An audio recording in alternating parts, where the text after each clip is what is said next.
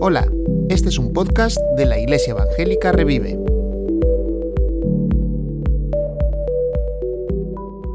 Bueno, el título de hoy es un título que a lo mejor hasta nos puede asustar un poco, ¿no? Pórtate bien. bueno, eh, vemos ahí una niña que parece que está cogiendo patatas o robando una patata, no, sé, no sabemos qué va a hacer con ella. No sé si es que realmente quiere hacer patatas fritas, si se la quiere tirar a alguien, no sabemos. Eso es lo de menos. Lo importante es que debemos portarnos bien. ¿Por qué el título? Porque como vamos a ver en esta mañana, en el texto que nos toca, pues eh, es lo que nos dice Pablo. Sabéis que estamos haciendo este estudio de Filipenses y hoy nos tocan los versículos, capítulo 1, versículo 27 al capítulo 2 y versículo 4. Así que vamos a hacer la lectura en esta mañana. Podéis seguirlo ahí en vuestras pantallas, creo que está la Reina Valera 60. Y luego también podéis seguirla en vuestras Biblias, que puede ser en el móvil, en papel, a lo mejor alguien lo sabe de memoria, todo. Vale, vamos a leer. Dice el apóstol Pablo ahí, solamente que os comportéis como es digno del Evangelio de Cristo, para que, o sea que vaya a veros o que esté ausente, oiga de vosotros que estáis firmes en un mismo espíritu, combatiendo unánimes por la fe del Evangelio, y en nada intimidados por los que se oponen, que para ellos ciertamente es indicio de perdición, más para vosotros de salvación, y esto de Dios. Porque a vosotros os es concedido a causa de Cristo, no solo que creáis en Él, sino también que padezcáis por Él, teniendo el mismo conflicto que habéis visto en mí y ahora oís que hay en mí por tanto, si hay alguna consolación en Cristo, si algún consuelo de amor, si alguna comunión del Espíritu, si algún afecto entrañable, si alguna misericordia, completad mi gozo, sintiendo lo mismo, teniendo el mismo amor, unánimes, sintiendo una misma cosa. Nada hagáis por contienda o por vanagloria, antes bien con humildad, estimando cada uno a los demás como superiores a él mismo no mirando cada uno por lo suyo propio, sino cada cual también por lo de los otros. Me dan ganas de seguir la lectura porque viene uno de los textos más fantásticos. Me está diciendo Germán que no siga porque es el texto que le toca a él el domingo próximo. ¿eh? Le decía ayer a Germán, eh, bueno, te toca el mejor texto de Filipenses, ¿no? Eh, cristología pura, y me dice, sí, pero voy a intentar hacerlo práctico. Porque sí, nos metemos a, las profundidades del Señor y cómo hacemos para vivir esas cosas. ¿no? Bueno, vamos a estar viendo en esta mañana eh, este tema, pórtate bien, pero primero vamos a poner un vídeo muy, muy breve, muy sencillito, entonces prestad atención, eh, está en el mismo idioma nuestro, solo que es latinoamericano, pero vais a ver qué es lo que pasa aquí con una niña parecida a esta que está aquí en la pantalla.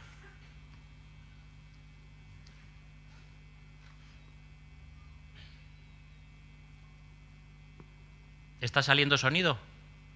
Porque si no se oye habría que comenzar otra vez.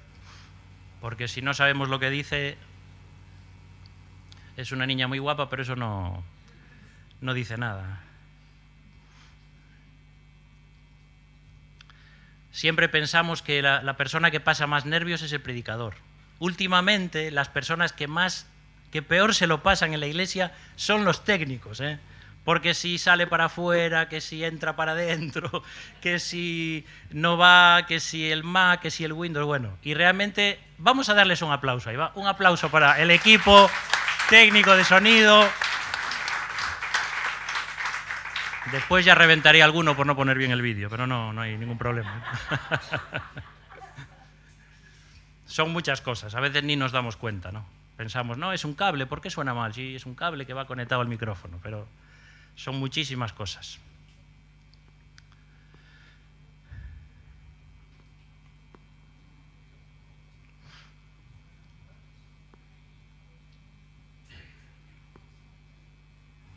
Menos mal que no estamos en directo, entonces no, no pasa nada, ¿verdad que no hay nadie? A ver. Yo podría decir algo parecido a lo que dice la niña, si queréis, pero no es lo mismo. ¿Queréis? ¿Eh? Si no sale no pasa nada, ¿eh? no os preocupéis. Ahí va, ahí te va. sabes portar bien, nada más pórtate bien. No puedo. Sí puedes. Enséñenme. ¿Cómo se porta bien? Haciendo caso, ¿Cómo es? haciendo caso. Nunca voy a hacer caso. Bueno, eso es un vídeo de estos virales que se puso muchas veces ya. Pero bueno, vemos ahí las lágrimas de cocodrilo, ¿no? Como diciendo, ah, es que la culpa no es mía, es que no sé portarme bien, es que ¿cómo es? ¿Por qué nadie me enseña? Pues tienes que hacer caso. Pues nunca voy a hacer caso. Es curioso eso de las lágrimas de cocodrilo, ¿no? Cuando se, se usa esa frase para decir que, que uno realmente parece que le duele lo que pasa, pero en el fondo está pasando de todo.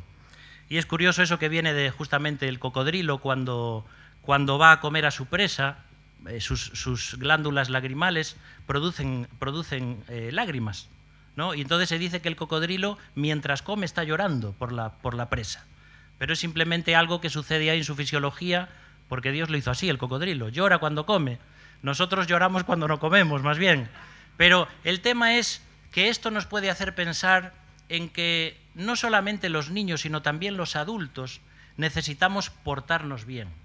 Y nosotros somos mucho más capaces que un niño para fingir que nos estamos portando bien, o para llorar, o para hacernos víctimas de las cosas que nos suceden, pero a veces es porque realmente no queremos cambiar, ni estamos dispuestos a que el Espíritu Santo que vive dentro de nosotros nos cambie, ni a que la mente de Cristo que está en nuestra vida pueda cambiarnos.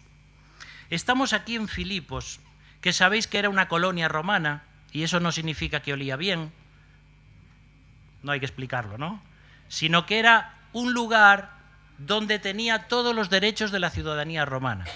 Y los filipenses tenían un gran patriotismo nacionalista. Estaban muy contentos de pertenecer a Roma porque gozaban de todos sus privilegios y de todos sus derechos. Pero el apóstol Pablo utiliza esto para decirles que el rey verdadero que tenían los filipenses no era el César, sino que era un rey mucho más alto, un rey verdaderamente rey, rey de reyes y señor de señores, y que ellos debían comportarse de acuerdo al rey que tenían. A veces uno puede estar eh, eh, orgulloso en el buen sentido de ser gallego, o de ser español, o de ser catalán, o de ser maño, lo que sea, ¿eh? ¿verdad? Pero realmente tenemos que estar orgullosos de ser cristianos. Y no lo hemos conseguido nosotros. Es algo que Dios nos da cuando creemos en Jesús como nuestro Salvador. Por eso Pablo le recuerda luego en el capítulo 3 y versículo 20, más nuestra ciudadanía está en los cielos, de donde esperamos a nuestro Señor y Salvador Jesucristo. Es decir, es muy bonito eh, gozar de los derechos y de la ciudadanía de un país, Quieres tener pasaportes y tener eh, ser de diferentes nacionalidades, pero si eres cristiano, tienes en tu DNI espiritual un lugar que pone Abraham Soya San Pedro, es del cielo. Mi patria es la celestial.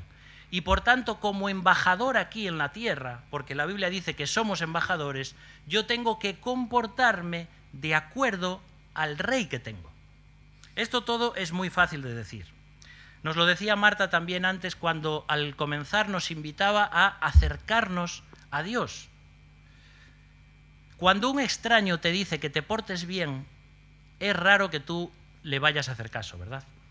Si yo estoy en la calle haciendo algo, tal vez algo que no se debe hacer, y viene un extraño y me dice, pórtate bien, yo le diré, ¿y usted quién es? Déjeme, estoy haciendo lo que me da la gana. Pero cuando es una persona muy cercana, tu esposa, tus padres, entonces la cosa cambia. O es la policía, o es una autoridad. Por eso que para obedecer a una persona tienes que tener confianza con ella. Y a veces nos portamos mal como cristianos porque no nos acercamos lo suficientemente a Dios. Y entonces no le amamos lo suficiente y no nos importa realmente que Dios sufra cuando le partimos el corazón, como dice la canción. Somos su poema, somos su obra preciosa, somos su creación, pero tenemos que recordar cuando Dios me ordena o me manda algo, es por mi bien. Algo que siempre le intentamos inculcar a nuestros hijos. Cuando tus padres te disciplinan o te castigan por algo, es porque te aman. No, ¿cómo va a ser porque me aman? Eso es porque no me quieren. No, no, es porque te aman.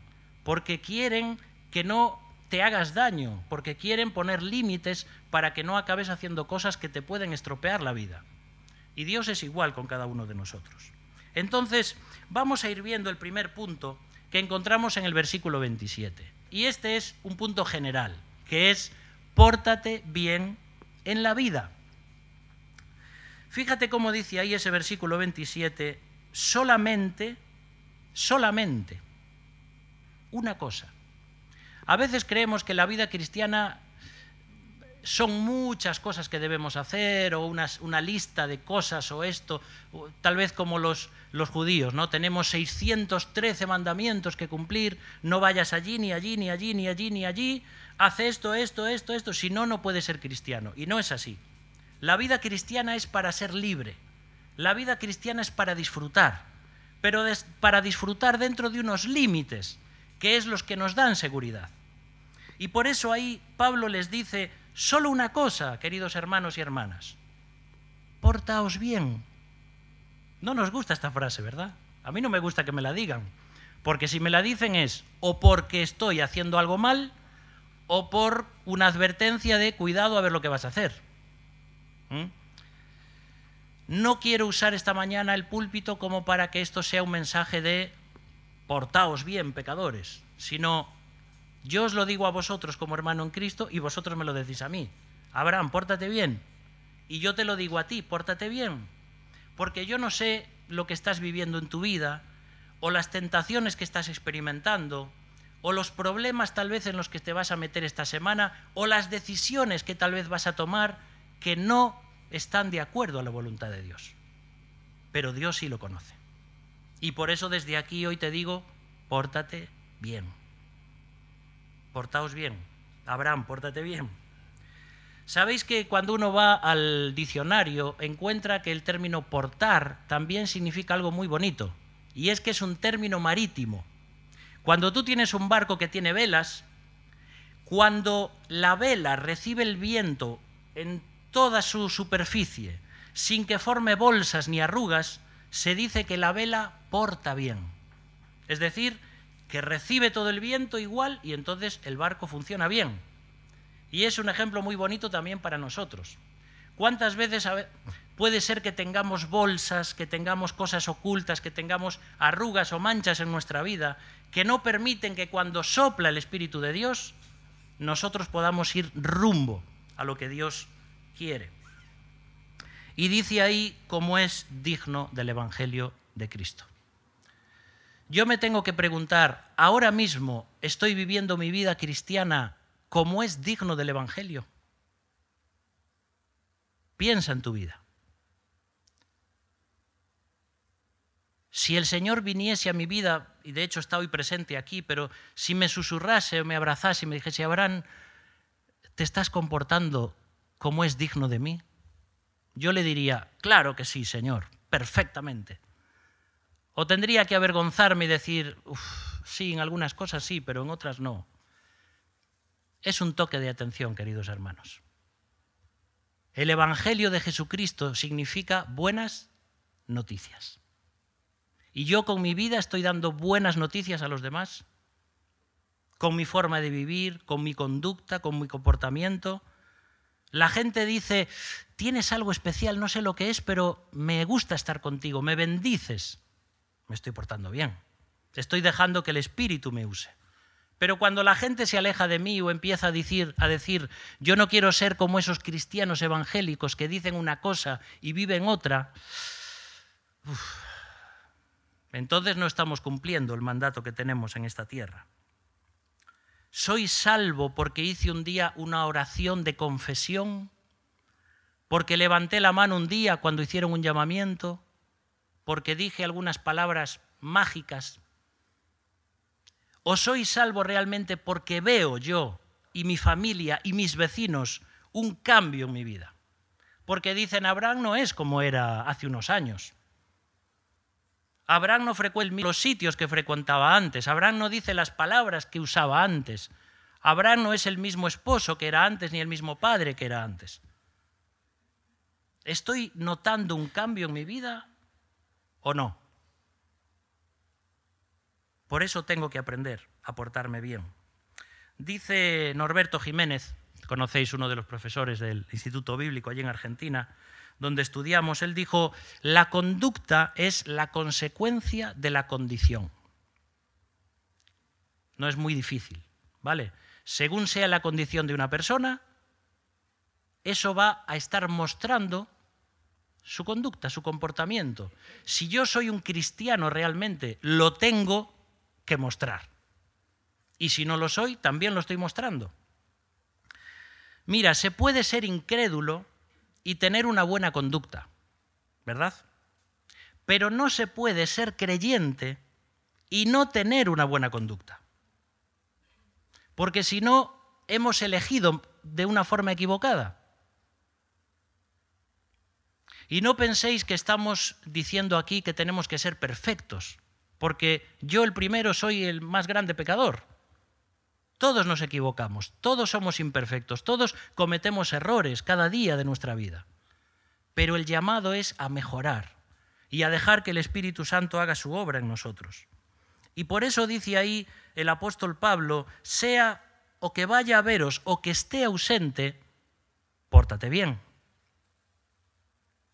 ¿Verdad que nos portamos bien cuando hay una autoridad delante? Si está el policía, está el pastor, está alguien importante, un profesor. Generalmente intentamos portarnos bien, aunque hoy es verdad que falta mucho respeto en las aulas, etcétera, etcétera. Pero bueno, cuando no están las autoridades, entonces, venga, no está Walter, vamos. ¿Es así o no es así? A veces nos pasa, porque necesitamos una figura de autoridad para que eso digamos, nos marque nuestra conducta. Pero con el tiempo tenemos que aprender a, portarnos bien aunque no esté la autoridad. Porque nuestra autoridad, que es Cristo, siempre está ahí. No solamente nos ve desde el cielo, sino que también vive en nuestro corazón. Decimos, ahora nadie me ve, ahora voy a hacer esto porque nadie me ve. Pero es que Dios está aquí viviendo. Y por eso a veces tengo al Espíritu de Dios contristado y apagado porque estoy pecando y él, el pobre, no puede salir de aquí. Es que no puede, ha decidido no salir del cristiano. Y no quiere convivir en un templo donde tiene que hacer un látigo para echar de mi vida los animales y los cambistas y las monedas y las palomas y los excrementos de mi vida pecaminosa. Eso es lo que no quiere Dios, porque soy su poema. pórtate bien en la vida. Y dice más ahí ese versículo, que oiga de vosotros que estáis firmes. Algunos hemos hecho el servicio militar. Para poco sirvió, pero he aprendido cosas. He aprendido que cuando al sargento, que está por encima de ti, porque tú eres, en mi caso era un cabo, era un cabo de reemplazo, y él se le caía el boli y en vez de cogerlo decía, cógeme el boli. A la orden, mi sargento. Aunque te tengan ganas de clavarle el bolígrafo, ¿sabes? Pues uno dice, vengo a eso, a aprender ¿qué? Eh, respeto al galón. Bueno, hay cosas que tienes que aprender a obedecer, aunque sea injusto, y aprendes cosas, ¿no? Eh, pero aprendí a estar firme.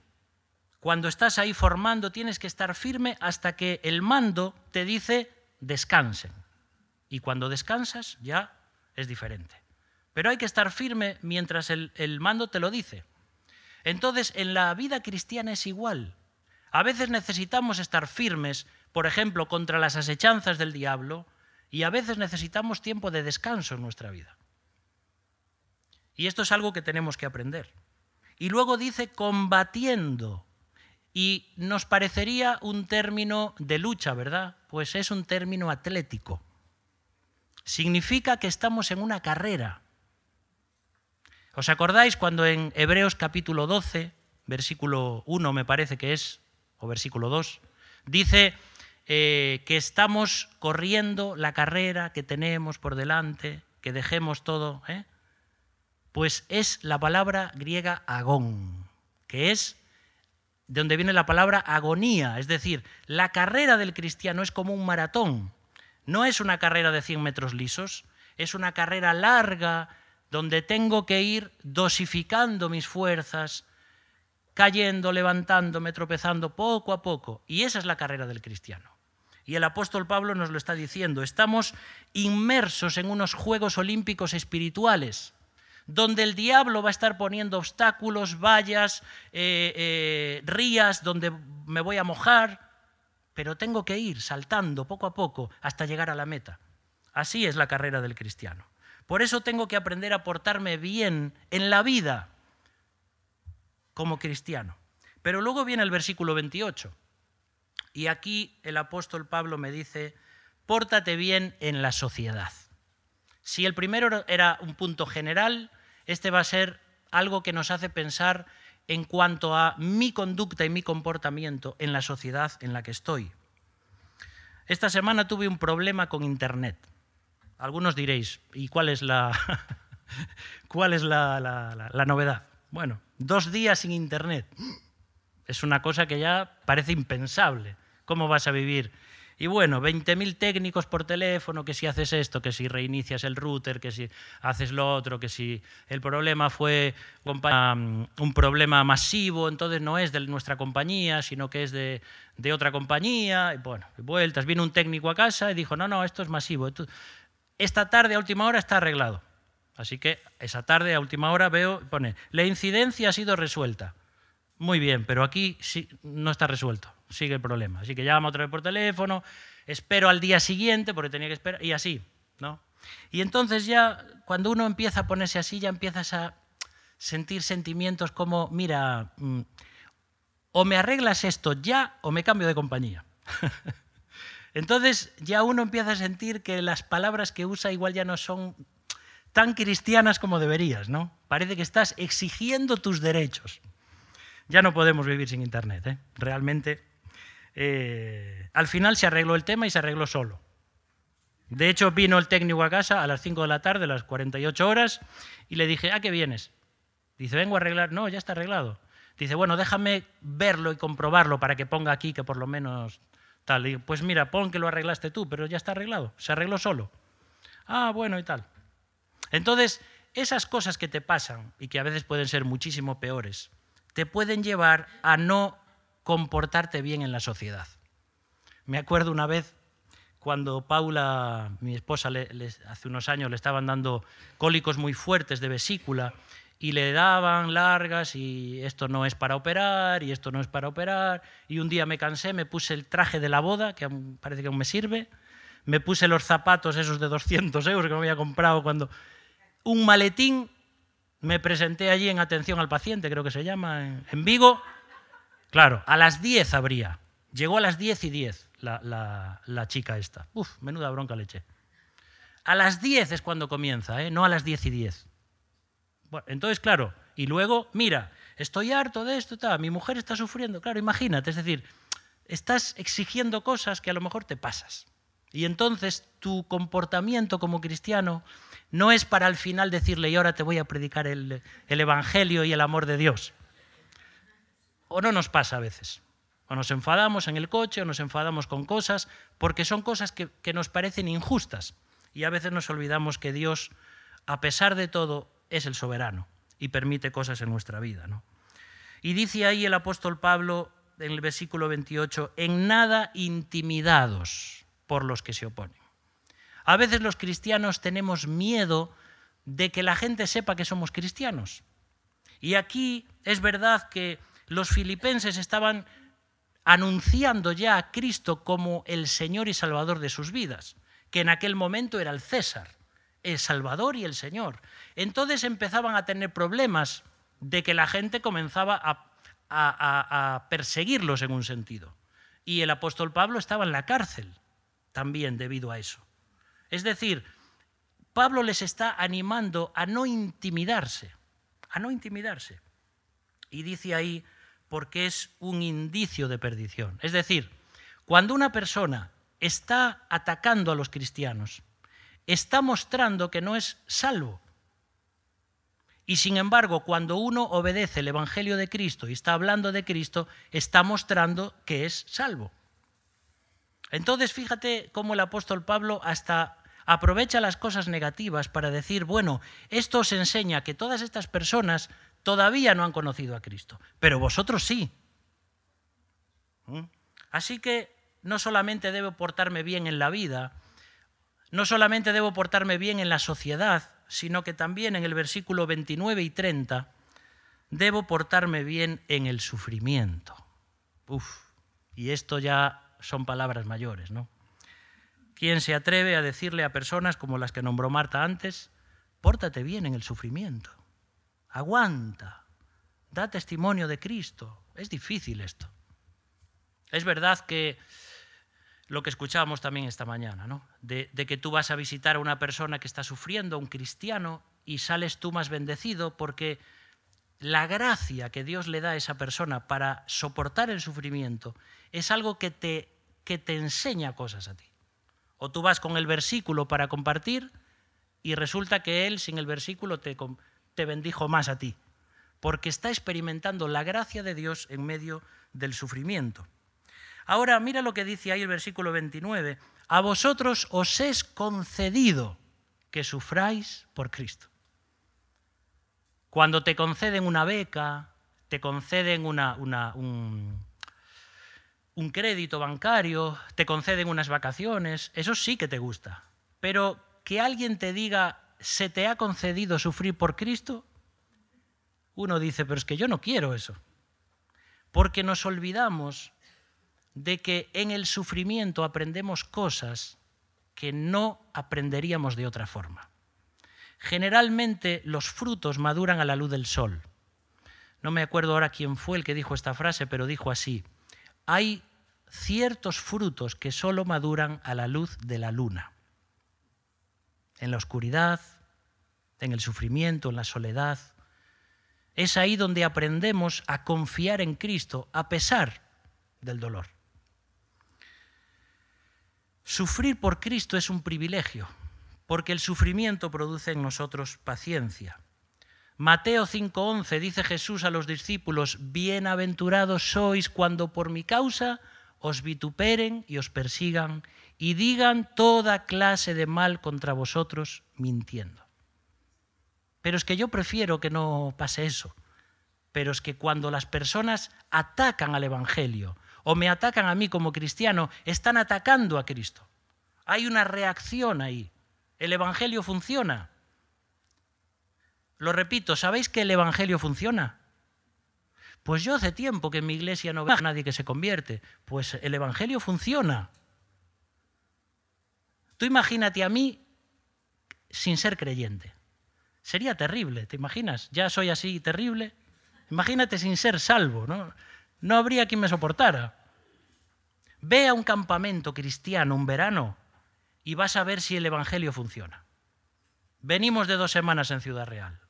¿Funciona o no funciona lo que hemos estado? Ah, no, pero es que es la música, son las emociones, es el estar juntos, es el levantar la mano. No, es el Espíritu Santo.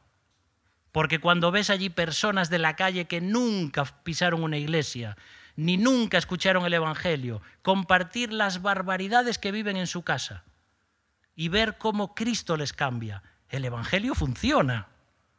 Claro que funciona.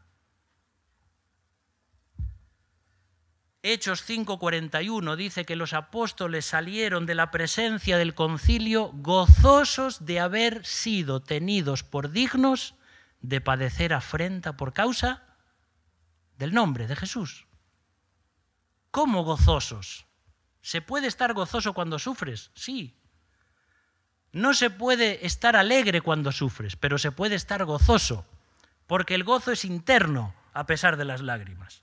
Santiago 1.2, tened por sumo gozo cuando os halléis en diversas pruebas. Primera Pedro 4:14, si sois vituperados por el nombre de Cristo, sois bienaventurados. Esto es una de esas paradojas que decía Martín Lutero, las paradojas de Dios. ¿Cómo puede ser que cuando sufro aprendo? ¿Cómo puede ser que cuando se burlan de mí por ser cristiano tengo un gozo especial en mi corazón? Porque es algo que produce el Espíritu Santo. Y Pablo, como os decía, también estaba sufriendo ahí en la cárcel por causa de Cristo. Y podríamos hablar de personajes bíblicos que sufrieron por haberse portado bien. ¿Te acuerdas de José? En Génesis, con la esposa de Potifar. Por haberse portado bien, tuvo que estar varios años en la cárcel, sufriendo por causa de Cristo. Y así podríamos ver muchos más personajes. Algo grande sucede en la vida del no creyente cuando ve a un creyente sufrir. Antes Marta nos hablaba, por ejemplo, de Betty, de Oscar. Años de sufrimiento, pero el testimonio que ellos han dado en estos años, delante de su familia, delante de tantas personas, tantas veces en los hospitales, en el tanatorio, en el cementerio, que la gente percibe algo diferente. No hay desesperación, no hay gritos, no hay, eh, hay confianza, hay esperanza. Y eso transforma las vidas de los que nos rodean. El ladrón de la cruz se convirtió por ver a Jesús sufrir. Al principio era igual que el otro ladrón. Y dice que se burlaba de Cristo y, y, hablaba mal de Cristo. Pero el tiempo es en esas horas que Jesús estuvo en la cruz. Las palabras que dijo, perdónalo, Señor, porque no saben lo que hacen. Las oraciones que elevó a Dios, a su Padre. Lo que vio ese ladrón viendo a Cristo sufrir, convirtió su corazón. Tanto que aunque no entendía realmente lo que era el reino de Dios, él dijo, Señor, acuérdate de mí cuando vengas en ese reino, si tú eres rey. ¿Y quién más se convirtió allí a los pies de la cruz? El centurión, que viendo a Jesús sufrir y morir, dijo, verdaderamente este era hijo de Dios. El sufrimiento en nuestra vida y la actitud que tenemos en el sufrimiento puede hacer que personas se salven. Y luego viene el capítulo 2 y ahí encontramos algo que daría para mucho rato para hablar, pero es pórtate bien en la iglesia. pórtate bien en la iglesia. Aunque eso puede ser que es lo que más fácil nos es, ¿no? Es decir, aquí nos portamos bien, luego nos portamos mal fuera. Pero aquí también tenemos que portarnos bien. Y lo que está haciendo este versículo 1, 2, 3 y 4 es preparando el camino para hablarnos de la actitud que Cristo tuvo después, cuando el domingo que viene se nos va a hablar de eso. Es decir, Cristo tuvo una actitud de venir a la tierra para morir, para dar su vida por nosotros. Y nosotros tenemos que tener la misma actitud. Portarse bien es actuar de acuerdo con unos principios éticos y morales. No como decía Groucho Marx, señora, estos son mis principios. Si no le gustan, tengo otros. Eso no son principios. El amor de, Cristo y del Espíritu Santo en nuestra vida tienen que llevar a, a tener armonía unos con otros en la iglesia. Porque ahí dice, si realmente tenéis a Cristo en vuestro corazón, ese consuelo, tenéis comunión con el Espíritu, tenéis un afecto entrañable, tenéis misericordia, mostradlo en la iglesia. Porque uno de los problemas que había en la iglesia de Filipos era la unidad. Había dones, había cosas, había ministerios, pero había un problema de unidad. Y había dos mujeres que se llevaban muy mal allí, Evodia y Sinti, que te acuerdas. Me dirás, no, ¿quiénes son esas? Bueno, está ahí, Evodia y Sinti, que nombres para ponerle a tu hija si quieres cuando nazca. Y entonces Pablo lo dice en público en la carta, ruego a estas dos mujeres que se arreglen. Porque dos mujeres que se llevan mal van a hacer que dos familias se lleven mal y que haya divisiones en la iglesia. Porque las mujeres son muy importantes y tienen mucho empoderamiento para hacer cosas. ¿eh? Es verdad, es verdad. ¿Qué sería de la iglesia si solo fuéramos hombres? Dios lo quiso así. ¿Vale? Ahora, las diferencias de opinión en la Iglesia pueden llevarnos a que haya brechas por donde el diablo se cuele. Y la Biblia dice no deis lugar al diablo. Y a veces tenemos tantas formas de pensar diferentes que nos pueden llevar a pecar. Dice el versículo 2, completad mi gozo. ¿Sabéis qué me ha hecho pensar esto? Que un cristiano no puede tener un gozo total si no está asistiendo a la iglesia. Ah, pero es que yo lo veo desde internet. Pues disfruta el 90% de tu gozo. no es lo mismo. Necesitamos estar juntos. Dice ahí, completad mi gozo. Es decir, nosotros formamos parte de una familia y no puedo estar totalmente gozoso si no estoy con mi familia. ¿Te imaginas ir a tu casa una vez al mes? Hola papá, mamá, vengo a comer. Anda, hijo, ¿cuánto tiempo? Sí, bueno. ¿Y la iglesia es para venir a una misa de vez en cuando? Aquí no hacemos misas. Esto es una familia de Dios. Y esto lo que hace es que necesito tu calor espiritual y tú necesitas el mío y yo necesito tu don espiritual para ser edificado como una piedra viva y tú necesitas el mío. A veces no se puede venir por ciertas causas, pero no como una costumbre, dice la Biblia, no dejando de congregarse. Olvídate de la pandemia, no le eches más la culpa a la pandemia, ah, es que ahora ya me acostumbré. Pues desacostúmbrate, porque aquí hay cosas tan bonitas para ver y para escuchar, ¿eh? que es necesario estar juntos. Completad mi gozo, dice, sintiendo lo mismo. No vas a encontrar en la Biblia donde te diga pensando lo mismo, sino sintiendo lo mismo. Pensamos diferente, primero porque somos hombres y mujeres. Los hombres tenemos una forma de pensar que va por un lado, las mujeres tienen otra forma de pensar diferente por naturaleza. Y luego tenemos diferentes caracteres, temperamentos, educación, cultura, y todos nos necesitamos unos a otros. Es normal que haya un porcentaje de la congregación que le gusten mis mensajes y haya otras personas que digan, pues a mí no me gustan tus mensajes. Da igual, estamos intentando predicar la palabra. Y pasará lo mismo con los demás que predican. Y a lo mejor pues la canción de San a unos les parece fantástica y otros no. O a lo mejor yo digo algo que muchos entendieron, pero algunos no, como a veces me ha dicho alguna persona, esa palabra que dijiste me ofendió. Y yo dije, ¿cómo esa palabra te va a ofender? Sí, me ofendió. Perdona.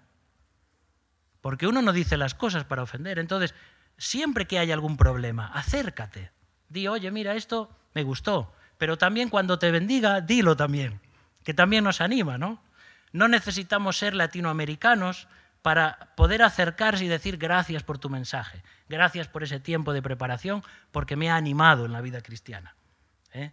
Somos gallegos ¿no? y, somos diferentes, eh, pero, pero hay cosas que podemos aprender.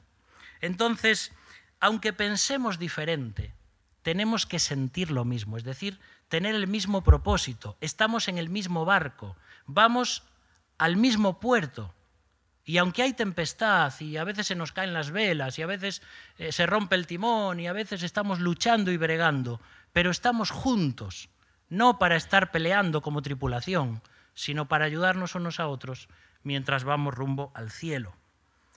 Uf, tantas cosas aquí para decir, pero el tiempo ya se fue. Y luego viene el versículo 3 y dice, no hagáis nada por contienda o por vanagloria. Menos mal que está este versículo aquí, porque si no, no sé qué sería, ¿no? Pero ¿cuántas veces los celos y el orgullo son la vestimenta peor que podemos tener los cristianos? Tal vez uno de, de los sufrimientos más grandes que he sufrido en mi vida ha sido haber visto a personas que tienen celos del liderazgo. No, no porque los tienen, sino por lo que hacen ¿no? Yo os digo sinceramente, ojalá Dios me hubiera llamado a otra cosa. Espero que se me entienda, espero explicarme bien, ¿no? Yo no quiero estar aquí, yo no, no quiero, yo no he buscado esto, yo no he buscado este don de predicar, yo no he buscado el don de estar delante, yo prefería estar en la última esquina y a lo mejor hacer algo más en plan de arte, hacer canciones, pero pasar desapercibido. Pero los dones de Dios son irrevocables. Y me gozo por esto que Dios me ha dado, pero no lo he buscado yo, creedme. Y cuando buscamos posiciones en la iglesia, como si ser anciano o predicar o, o tal, eso te diera un rango de qué? De problemas, de sufrimiento, de servicio, eso es lo que te va a dar. Si Dios no te llama a eso, o si Dios no te levanta para eso, o si la congregación no te reconoce para eso, no lo busques, ¿eh? No lo busques. Pero si Dios te llama, responde, porque lo necesitamos también. Hay muchas formas de servir al Señor. Uy, cuántas cosas. Vamos a llegar a esos versículos tremendos, ¿no? De los que se nos hablará en el domingo que viene, pero hay algo interesante aquí es pensar cuando Lucero, ese ángel precioso que Dios creó, lo que quiso hacer Lucero, que luego se convierte en Satanás, es dejar su posición para subir y ser como Dios. Y lo que hace Cristo es totalmente lo contrario. No estima el ser igual a Dios, sino que baja para hacerse como nosotros. Y, Satanás engaña también a Adán y a Eva y le dice, si coméis del fruto seréis como Dios. Pero vamos a ver este descenso el domingo que viene. Esa actitud de no me autopromuevo, no subo a una posición de poder, sino que bajo a una posición de servicio. Por eso dice ahí eh, todo este tema de que no tengamos celos y orgullo entre nosotros. Y luego dice el versículo 4, no mirando cada uno por lo suyo propio. Es decir, en la iglesia de Dios no deberíamos tener egoísmo sino que deberíamos tener esta actitud desprendida de ayudarnos unos a otros. Ese sentir, esa actitud, ese propósito de servicio y de sufrir es el que trajo a Cristo a experimentar esa kenosis o esa kenosis, ese despojarse, vaciarse a sí mismo para venir a este mundo. Pero este es el tema del próximo capítulo. Entonces, el domingo que viene, no te lo pierdas, no busques excusas, Ven porque Dios va a estar hablando acerca de todo esto. Y para terminar, aunque el mensaje en esta mañana es pórtate bien, os tengo que decir que nadie puede portarse bien. No somos capaces. Los diez mandamientos no se dieron para que el pueblo de Israel se portase bien se dieron para que el pueblo de Israel comprobase que era imposible que se pudiesen portar bien y que necesitaban el sacrificio del Cordero para perdonar su pecado. Somos llamados a portarnos bien, pero tenemos que recordar algo, queridos hermanos y hermanas. Solo Cristo nos da la gracia y el poder para portarnos bien.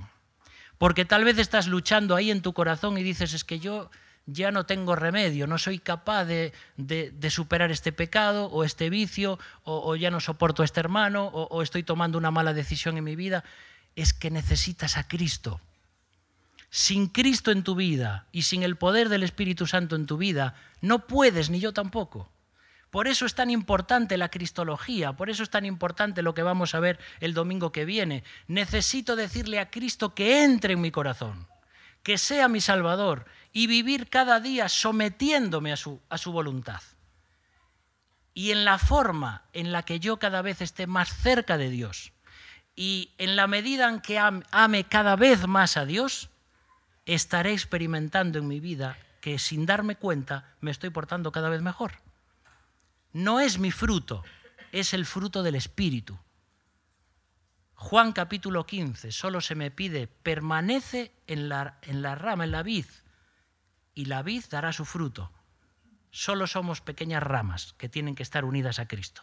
Y el Espíritu Santo dará ese fruto de amor, gozo, paz, etc. Vamos a orar en esta mañana para terminar. Padre, muchas gracias en esta mañana por tu palabra. Gracias también por este llamado de atención a nuestra vida, porque necesitamos de ti, Señor. No podemos portarnos bien porque por naturaleza somos pecadores. Pero gracias por Cristo Jesús. Gracias porque Él dio su vida por nosotros, porque Él pagó el precio de nuestra salvación. Y hoy por fe podemos aceptar esa obra de Cristo.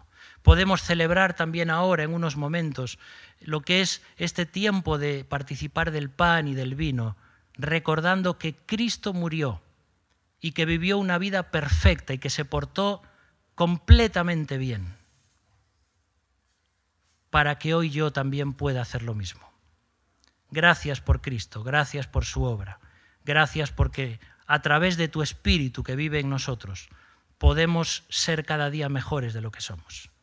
Aplica tu palabra, Señor, a nuestros corazones y que la Iglesia revive y todos los que estamos aquí hoy podamos ser un ejemplo, no perfecto, pero un ejemplo de testimonio mientras tú nos tengas en este mundo. Oramos en el nombre de Jesús. Amén.